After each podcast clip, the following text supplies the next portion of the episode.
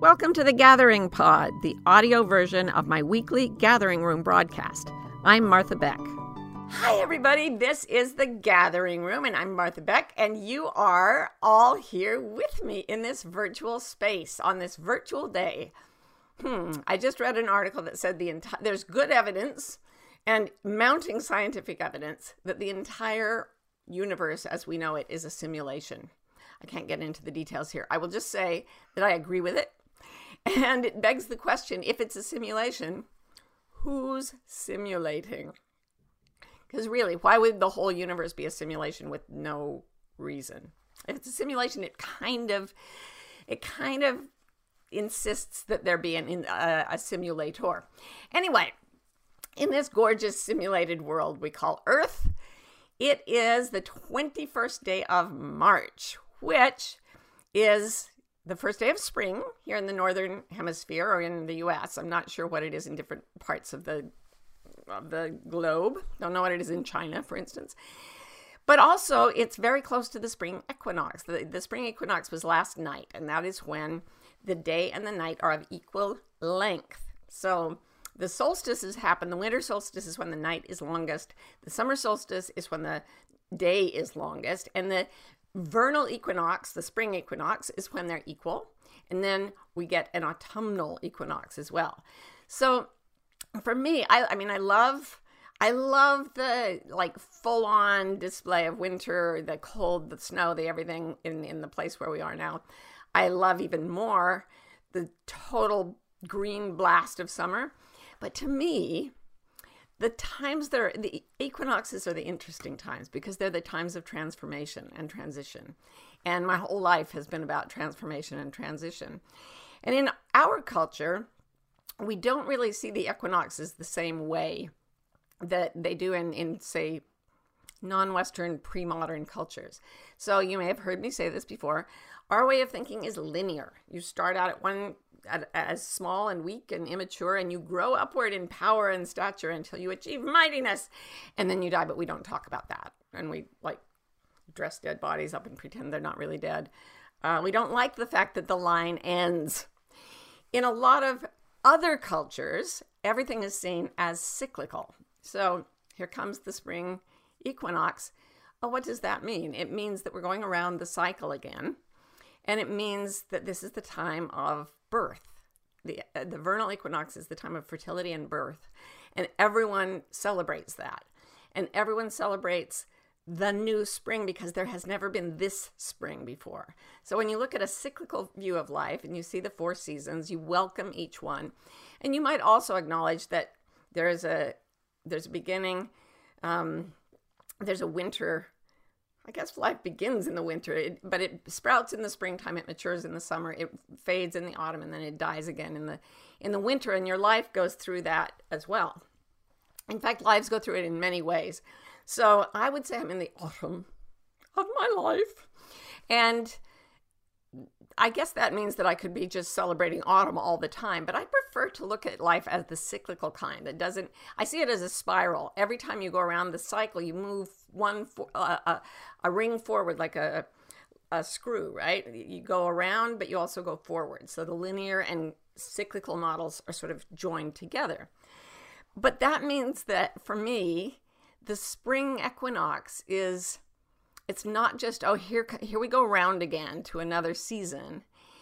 This is brand new, never happened before. Like the other day, yesterday actually, I went outside um, to feed my birds. Don't feed your birds in Carolina. There's some kind of salmonella going around. Anyway, I didn't know that, so I was feeding, filling the bird feeder, and we had this little tiny pond.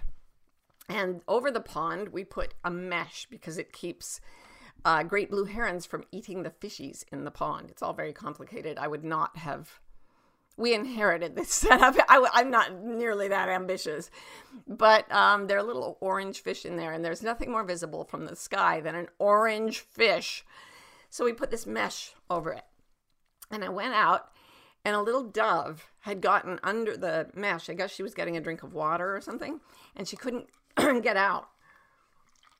So she was flapping around most piteously. And I was like, oh no, I've got to save her. So I ran around the pond and I was tearing the mesh open and using sticks to do this and that. And I did get her out. And just as she flew away, I looked down at my feet, and there were the first purple crocuses of the springtime that I had seen. And I took a little picture of them, and I, lo- I looked at them and I thought, I'm sorry for that bird. Now she's feeding on the, you know, she's getting her calories back on the bird feeder, so she was okay. But I thought maybe she just led me out here to see the first crocuses of spring. And at that moment, because I was sort of not in my civilized mind, I was so focused on the bird and the sticks and everything. They were like the first crocuses I'd ever seen in my life. It was like, what is that? and at the same time, all my knowledge, all my experience of crocuses, growing up in Utah and then living in Boston, the, the crocuses were the first thing Sometimes they'd pop through the snow and they would just dare to come up. And the crocus was always the sign that life was coming again. And yesterday, when I saw that and I realized it was the spring equinox, and I thought, it's time to start an entirely new life. And after a year of COVID, now about 24% of the of the US population has had at least one vaccination. Someone in our house has one vaccination. We're waiting for the other ones. We're all going to get them eventually. Um, and that means that we're, we're, we're moving forward into a, a really new world this particular year. Like it's been a year we've never seen before, and it's going to be a summer like we've never seen before.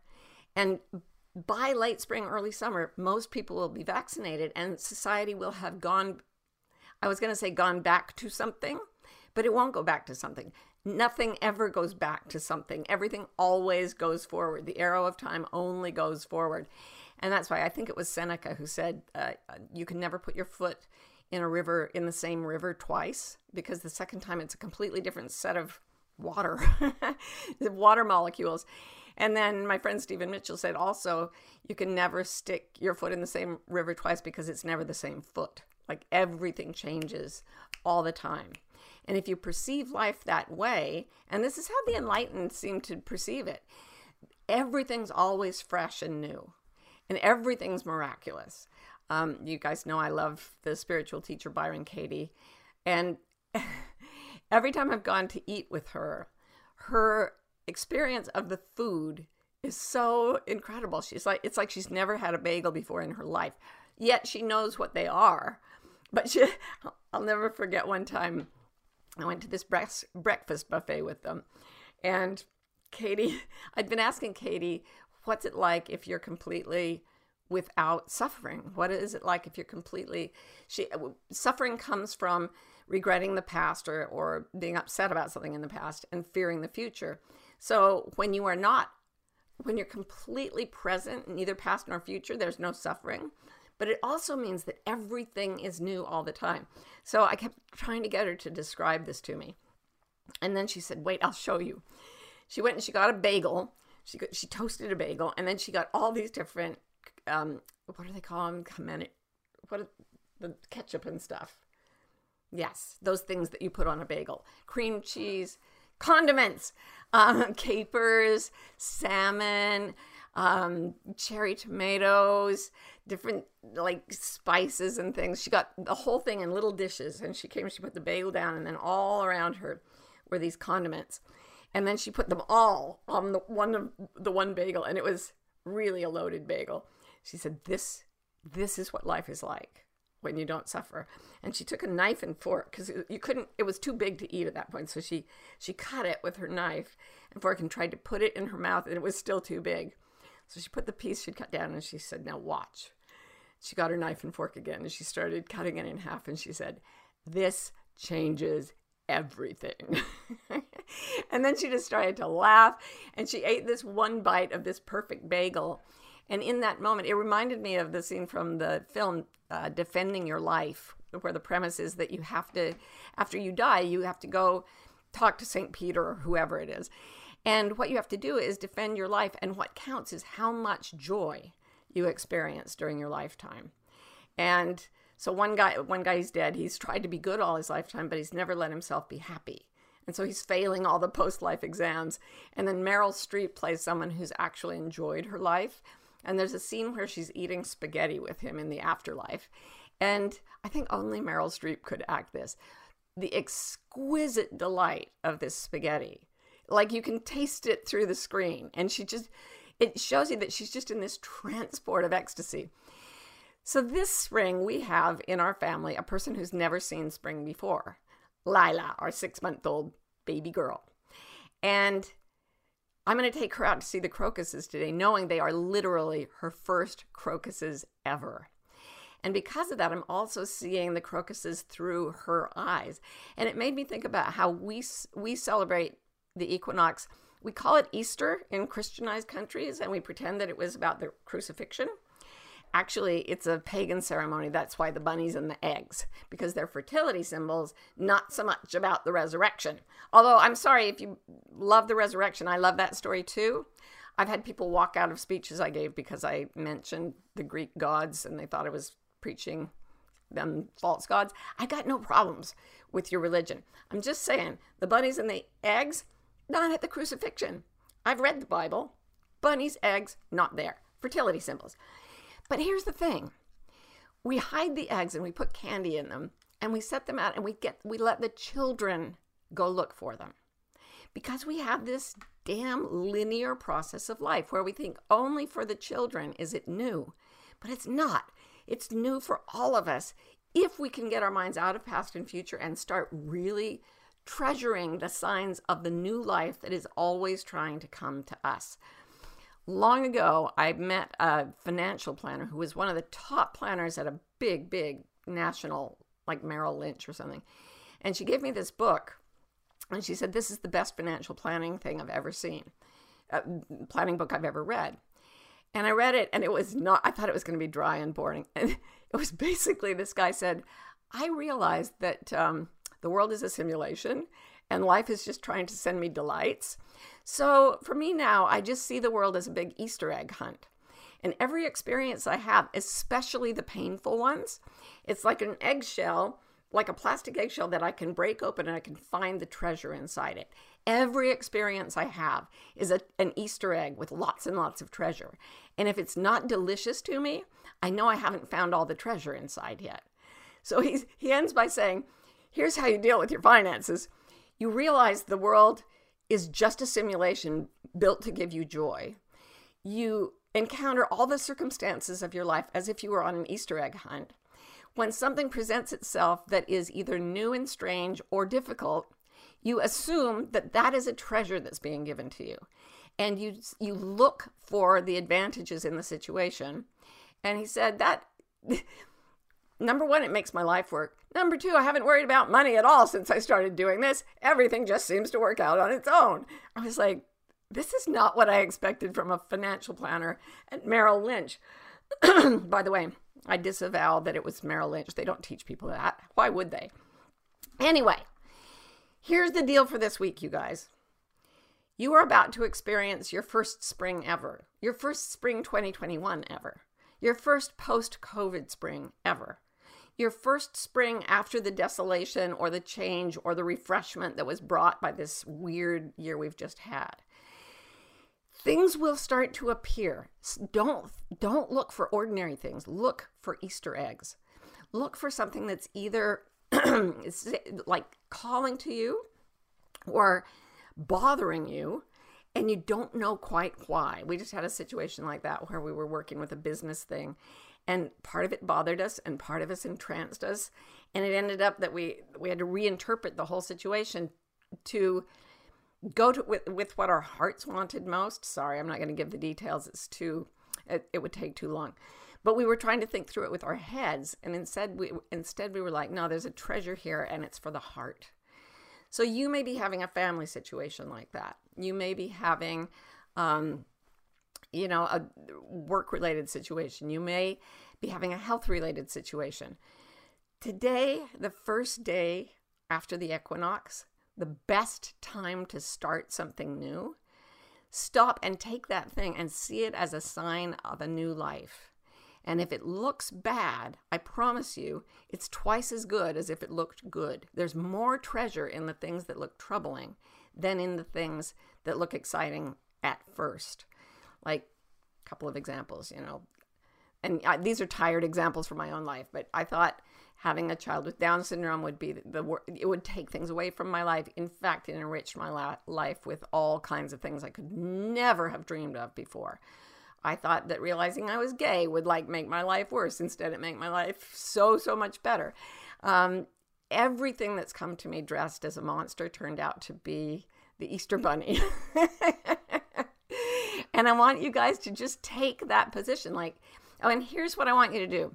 I looked up equinox rituals, and what I found, and I know that for those of you in the in the southern hemisphere, it's the beginning of autumn, but that's still a time of unlocking and of change. And you can do the same things; it'll work all over the world. The thing that caught my attention was the importance of flowers in equinox vernal equinox rituals in particular.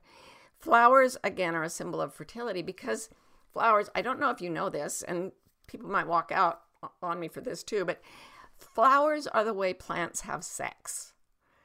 Flowers are literally the way female plants and male plants produce the pollen the, the the parts of the new plant that need to get together to create sexual reproduction. Some plants are asexual, they reproduce other ways, but flowers are ways for plants to get together and they need bees and other insects to do it. A bee has to visit both flowers. So, in a way, bees are the messengers of love, and so are a lot of other insects. It's more interesting if you think of it that way. So, flowers have this incredible symbolism. And if you've ever read Eckhart Tolle, who was also beyond suffering, he always talks about how a flower will take you into stillness more powerfully than any other being because it's so alive, but it's so still. And so, what I realized is that over history, people have gathered flowers at the equinox, and I'd like you to get yourself at least one flower if you can this week. A real flower. Go out and find one that's growing in the ground. Buy one at a flower shop if there's one open. Find a way to have contact with a flower and sit with the flower for a minute and, th- and imagine that it's the first flower you've ever seen. And then trade places with the flower and think that the flower is looking at you and it's the first person the flower has ever seen. And then ask the flower, What is your advice for my new life? Then pretend to be the flower and see what the flower tells you. Because flowers are all about what is born anew every single springtime. And who knows, maybe you are the first human that particular flower has seen. So that's my weird advice for this week. Find a flower and get its advice on how to have a new life. And now I will take some questions that our fabulous badger Rowan Mangan has been sending me secretly behind the scenes. Hello, the lovely peoples. This is Marty, Martha, inviting you to a free masterclass that I have made called Five Paths to Your Purpose. Probably the most common question I get from people is How do I find my purpose? Why don't I feel that I'm on purpose? Well, it turns out there are certain things you have to do to find your purpose, and I broke them down into five, and I made a little masterclass about it. So if you'd like to see it, just go to marthabeck.com slash purpose, and you will be able to watch it without any charge at all. So the first one is from Anne. She says, Any suggestions for those who are nervous about leaving the cocoon of winter? Yes, just like really go out and find the flowers. I'll never forget my my first daughter was born in February in Boston. It was freezing, freezing cold, and I waited and waited. To, I, I was much younger then, so time passed more slowly. And I remember one day I found a lilac bush that had put out a few sprigs, and this was probably in March or April. And I was I was walking home from class. My ex husband had the baby, I ran the rest of the way home. I grabbed her, I put her in a little backpack. I ran back and I showed her this one burst of lilacs and I buried her face in it and let her smell it and told her all about this is these are lilacs and they're they're the most wonderful thing. And all I remember about that morning, it was it was snowy, it was cold, it was cloudy, it was polluted, it was I was under pressure, but all I remember is this beautiful baby and this sprig of lilacs if you can focus your attention on the beauty, if you can cut one piece of bagel in half and say, This changes everything, I am going to be completely in this experience, There's no room to be afraid of emerging because you're not thinking about emerging. You're just in the, the space of becoming. And it's it's scary if you think about the past and future, but if you're always in the present and flowers and food and bunny rabbits and chocolate eggs will take you there, then it's not scary. It's entrancing. It's magical. Okay. Uh, I, I, Vanda, I don't know how to pronounce that name. I'm so sorry. Arunda Vanandan, I think. She says, struggling with starting a writing project, how to break through to more, to get forward, to move forward. Um, sorry, that was hard for me to read because it was white on dark. If you are starting a brand new project, this is actually the very best time to do it. But the wrong way for me to go about it is to sit and stare at a blank page or a blank canvas. I talked to you guys last week about creativity, and I painted this week, and I got to tell you, the painting I'm working on sucks. I hate it. I think I figured out some things to fix. But the important thing is go- I'm going forward.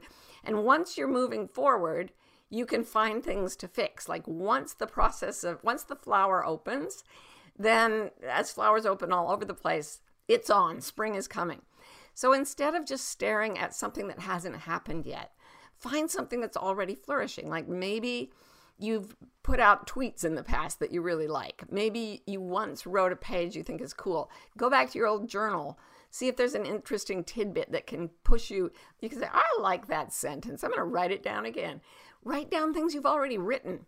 I was talking to a wonderful writer yesterday, the day before, and they said that they write their stories uh, or books on one computer and then get on a they print it out i think and then get on a completely different computer and retype it by sight because there's something about looking at what they've already written that makes them able to to make it much better i haven't tried it yet but i always use the method of find something you've written before, even if it's just a journal entry, and then springboard off that. That's your flower. And from that, summer can come.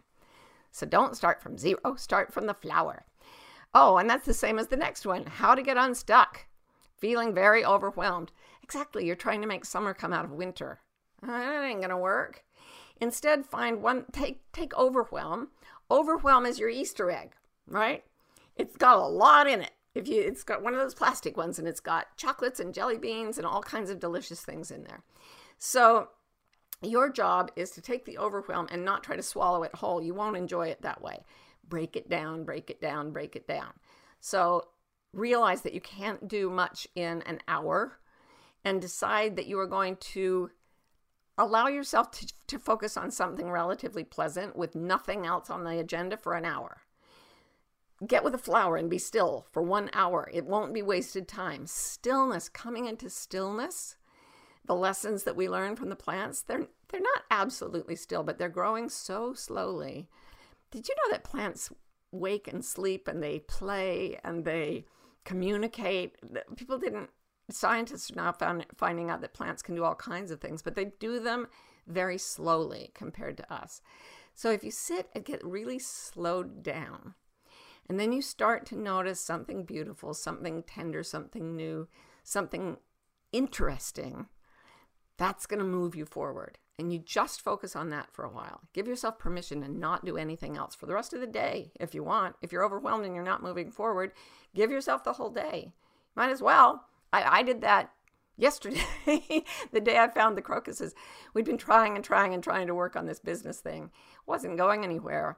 And I just said, the energy's wrong. We got to stop this. My heart doesn't feel this. Let's let's go outside and smell a flower. And then I woke up and had a different idea, and everything started to break loose and break free and become delicious, like an Easter egg, and fertile, like a bunny, and redeemed, like Jesus. I guess Jesus was the redeemer. Okay, another that's another topic. All right, Laura says, look up Nowruz and vernal equinox rituals.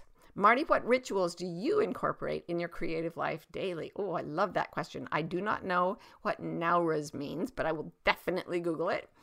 Um, I love rituals that are about um, centering and stillness. So, for example, this morning, I woke up at about five, it was dark. Um, and I was very rattled. Um, I tried to, I grabbed my phone and the screen was locked, and then it called 911 by accident. It was not a good thing. And I had to talk to the police and convince them I wasn't being held to ransom. It was rattling.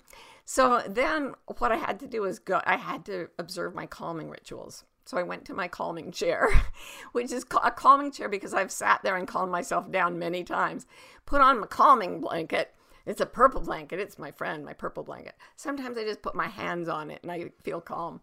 And basically, I haven't really matured past six months myself, have I? My little transitional objects.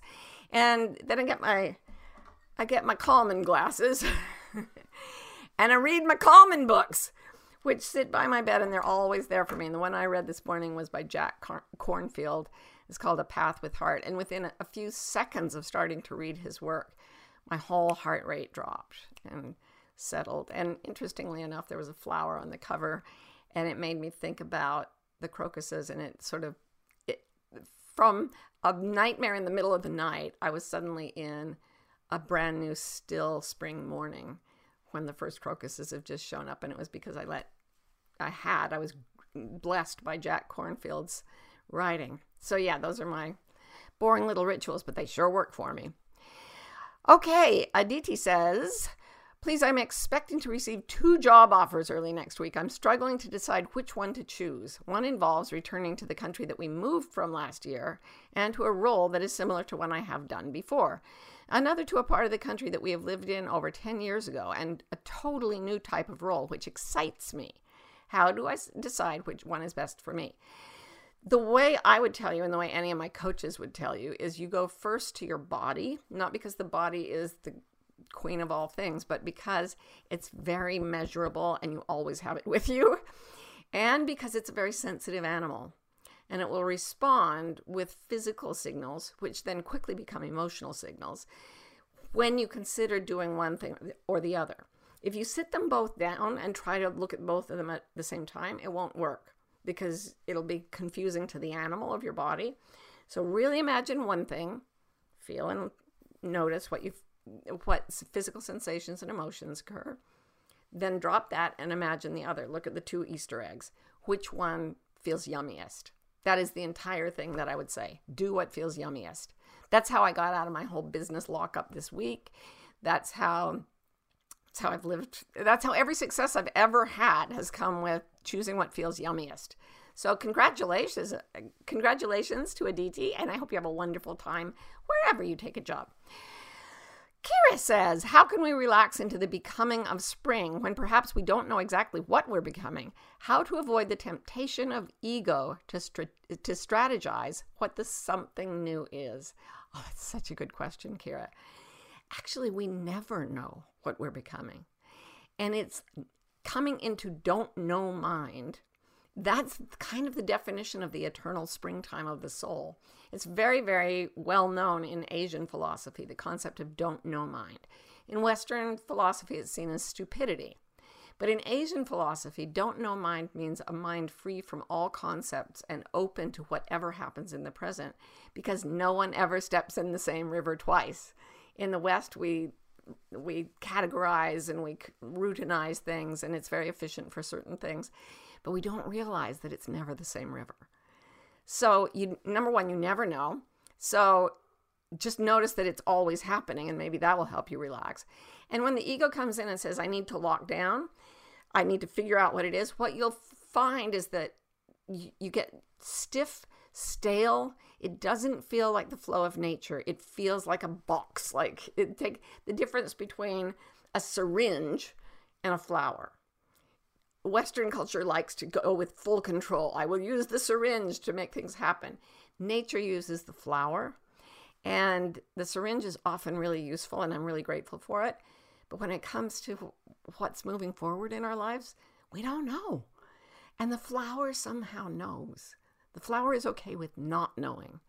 And that's what I would focus on, not figuring it out, but being okay with open mind. So in the in the beginner's mind there are many possibilities, in the expert's mind there are few. Be the beginner, not the expert. So Donna says, I'm wanting a new life each day. How can I stop the resistance I feel when I hear that everyone say go back to normal? As I don't want to go back to the world. I don't want what was in that old world. I want a new flower each day, but it seems everyone else wants what it what was. That could be. And you know what? What they want has absolutely no relationship to your inner experience. You get to walk through the life uh, through life like Byron Katie does experiencing everything new and everything delightful. And it doesn't matter if the people around you are stuck in their ruts. You don't need their permission, you don't need their consent any more than a brand new baby needs permission and consent to be amazed by a new leaf.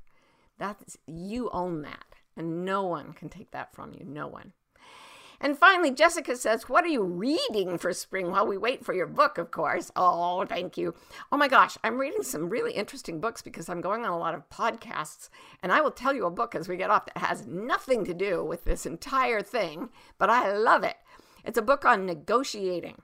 And it's called Never Split the Difference. And it's by a former FBI hostage negotiator named Chris Voss. And I'm going to be on his podcast. So I was like, I will find. And his book is amazing. It's about how we use how all all cooperation is based on irrational psychology. And it's about how to work effectively in the world while maintaining your integrity. And the guy is brilliant and it has it's very off pace. But one of the things for me but one of the things i was going to tell you that i ruled out that i'm going to drop in at the very end of this is a brilliant way to start something brand new. Go read a book about something you've never heard about before I'm also reading one about a plane crash in the Canadian winter Rockies. Like, read stuff that's just wildly divergent, and the combination of new perspectives will come together and create facets like a diamond, like a gem that have never been seen before. So, that's another way to start springtime. Read three books that are completely different from anything you've ever looked at before, and then see how that comes together and makes new pathways in your brain. And pretty soon things will be blossoming in there just like our lovely purple crocuses in the garden. So, welcome to springtime in the Northern Hemisphere. Welcome to the autumnal equinox in the Southern Hemisphere. And I hope that we're all going to love what we're becoming. I love you, and I will see you next week on The Gathering Room. Same bat time, same bat channel. Mwah, mwah, mwah.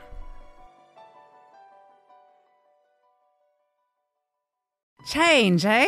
Mm, it sure does keep happening. I feel like there's something that you, Martha Beck, have created that will help us understand how change affects us and how to manage it. Oh, by coincidence, now that you mention it, I have. It's called the change cycle. Mm. It's about four aspects of the whole process of change. And we've put the information together in one handy place so that the people can refer to it when they're going through change.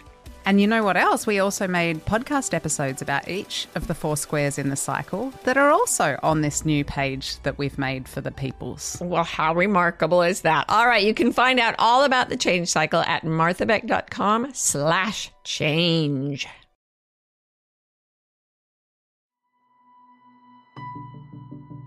It's a bewildering moment to be alive. That's why Martha Beck, me, and Rowan Mangan, me, created Bewildered, the wildly successful podcast for people trying to figure it out.